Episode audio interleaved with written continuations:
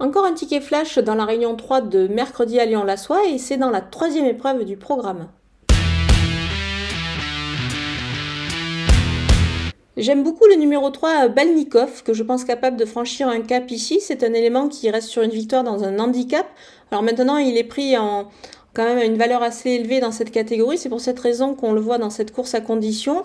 Il a pas mal de qualités, il a de l'expérience et se plaît sur cette distance. Théo Bachot est également en selle, donc on, on peut le jouer au jeu simple gagnant placé.